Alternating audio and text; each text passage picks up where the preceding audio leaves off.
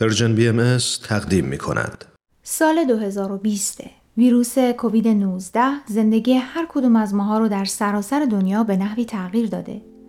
تا الان که این برنامه در حال ضبط شدنه بیش از 8 میلیون نفر در سراسر دنیا به این ویروس مبتلا شدن و بیش از 440 هزار نفر جونشون رو از دست دادن. بعضی کشورها تونستن سریع وارد عمل بشن و طی مدت کوتاهی همهگیری رو کنترل کنند. و به یک وضعیت ثبات برسن. بعضی کشورهای دیگه وارد فاز دوم شدن و بعضی هم در این میون هنوز در حال دست و پنجه نرم کردن هستن. صرف نظر از اینکه در چه کشوری زندگی می کنیم و در چه مرحله هستیم در این دوران تجربه های مشترکی داشتیم.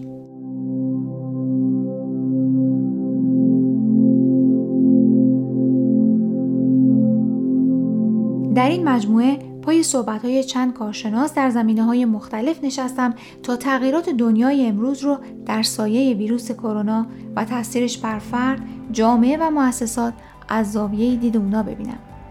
با ما در ده دقیقه آینده همراه باشید. در سایه کرونا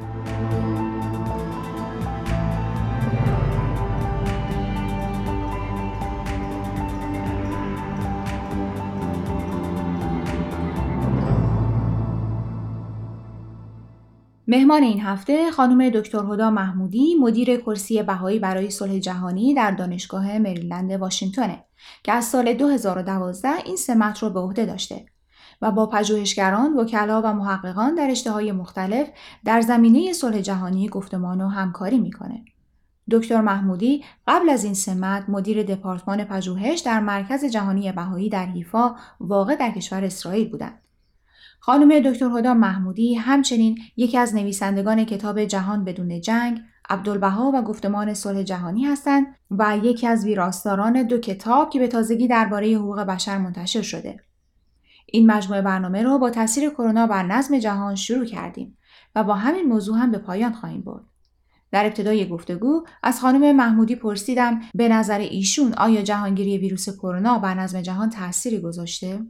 In regards to the pandemic and world order, I think clearly در مورد رابطه بین اپیدمی و نظم جهانی من فکر می‌کنم واضحه که اپیدمی پتانسیل خیلی خیلی زیادی داره که بتونه روی نظم جهانی تاثیر بذاره. منظورم اینه که در حال حاضر خیلی زوده که پیش بینی کنیم که بعد از این اپیدمی چه اتفاقی خواهد افتاد.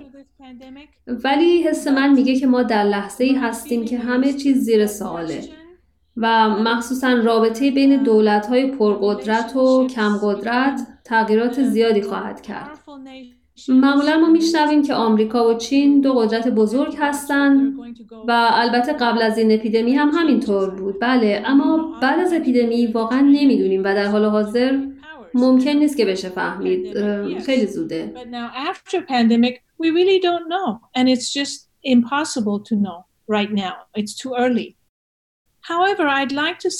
اما می‌خوام بگم وقتی آثار حضرت ولی امرالله رو می‌خونیم تجزیه و تحلیل ایشون در مورد تغییرات و دگرگونی هایی که باید در جهان اتفاق بیفته. تا در نهایت به نوعی از صلح جهانی برسیم خیلی جالبه. ایشون به ما یادآوری می‌کنن که تغییرات اجتماعی از طریق دو فرایند صورت می‌گیره. ادغام و تجزیه. من فکر می‌کنم ما در لحظه تجزیه هستیم.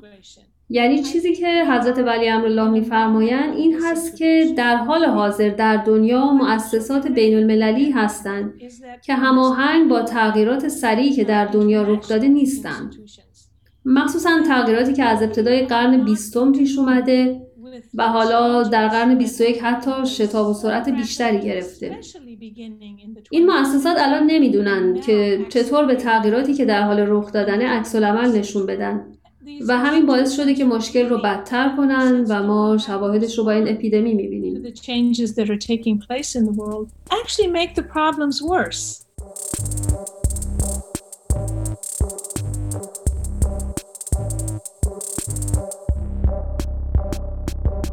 And we see that with this pandemic. همونطور که می‌بینید عکس ها خیلی خوب نبوده.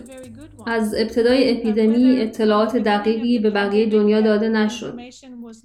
و سیاست هم مانعی شده برای نوعی که دولت ها نسبت به اپیدمی واکنش نشون میدن خب این مشکل ساز شده چرا که نشون میده ما برای مقابله با اپیدمی آماده نبودیم و در بعضی موارد اون رو به خاطر بحث های سیاسی و غیره بدتر کردیم چیزی که می‌خوام بگم اینه که ما در لحظه تجزیه بزرگی هستیم.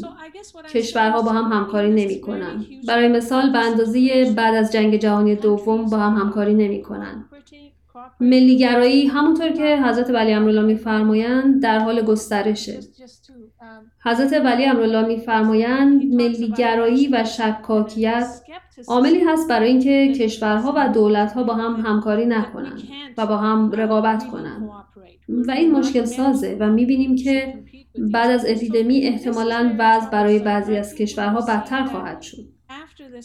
من به طور خاص برای کشورهای فقیرتر نگرانم و فکر می‌کنم به شدت آسیب خواهند دید. فکر می‌کنم حتی کشورهای ثروتمندتر هم آسیب خواهند دید و مشکلات بزرگی خواهند داشت. And, and I think even the wealthier countries are going to also suffer and have enormous problems. Having said that, as you know, the, the are interested in با این همه همونطور که می‌دونین بهایی ها به فرایند ادغام علاقه مندن. به اینکه چطور می‌تونیم با مردم سراسر جهان کار کنیم.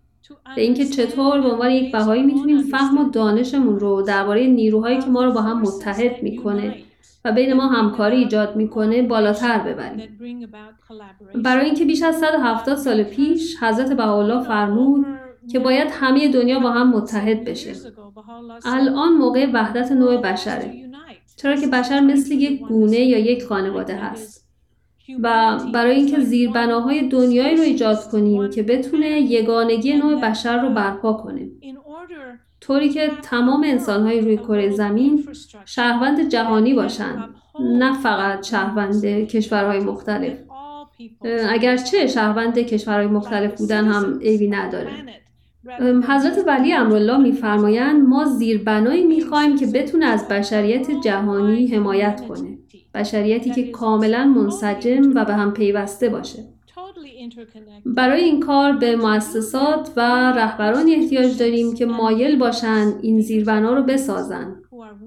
من فکر می‌کنم بزرگترین چالش بعد از این اپیدمی هست که آیا نظم جهانی هرچند به آهستگی فرایند ادغام رو شروع خواهد کرد یا برعکس فرایند تجزیه رو ادامه میده که با توجه به واقعیت احتمالش بیشتره و خب درد و رنج و مشکل بیشتری رو تجربه خواهد کرد.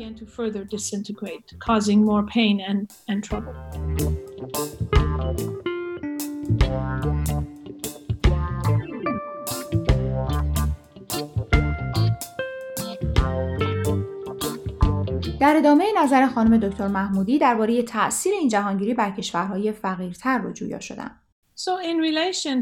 در ارتباط با تأثیر اپیدمی بر کشورهای فقیرتر من فکر می کنم که خیلی رنج خواهند برد چون منابع کافی رو ندارن تا با این اپیدمی به جنگن و این خیلی موقعیت ناراحت کننده ای هست خب ایدئالش این هست که کشورهایی که منابع و تجهیزات کافی دارن به کمک کشورهای فقیر در مبارزه با این اپیدمی بیان. می‌دونم کشورهایی هستن که دارن تلاش می‌کنن تا با فرستادن دکتر و پرستار و دارو کمک کنن. اما فقط قضیه محدود به اپیدمی نمیشه. تأثیر اقتصادی که این اپیدمی روی کشورهای ضعیفتر می‌ذاره هم خیلی شدید خواهد بود. و باز بستگی به کشورهای قوی تر داره که با همکاری همدیگه به کشورهای ضعیفتر هم از لحاظ اقتصادی هم سلامتی و هم موارد دیگه کمک کنند یا نه؟ Then there would be less of a crisis for these poorer countries both economically health-wise and otherwise you know.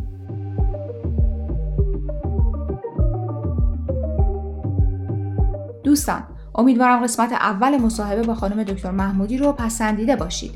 در برنامه بعد نظر ایشون رو درباره اینکه آیا این جهانگیری باعث میشه کشورها از این پس بیشتر با هم همکاری کنند رو خواهیم شنید. لطفا با ما در تماس باشید و اگر سوالی دارید که مایلید با مهمانان برنامه در میون بذارید از طریق واتساپ یا تلگرام و با شماره 001 240 560 2414 تماس بگیرید.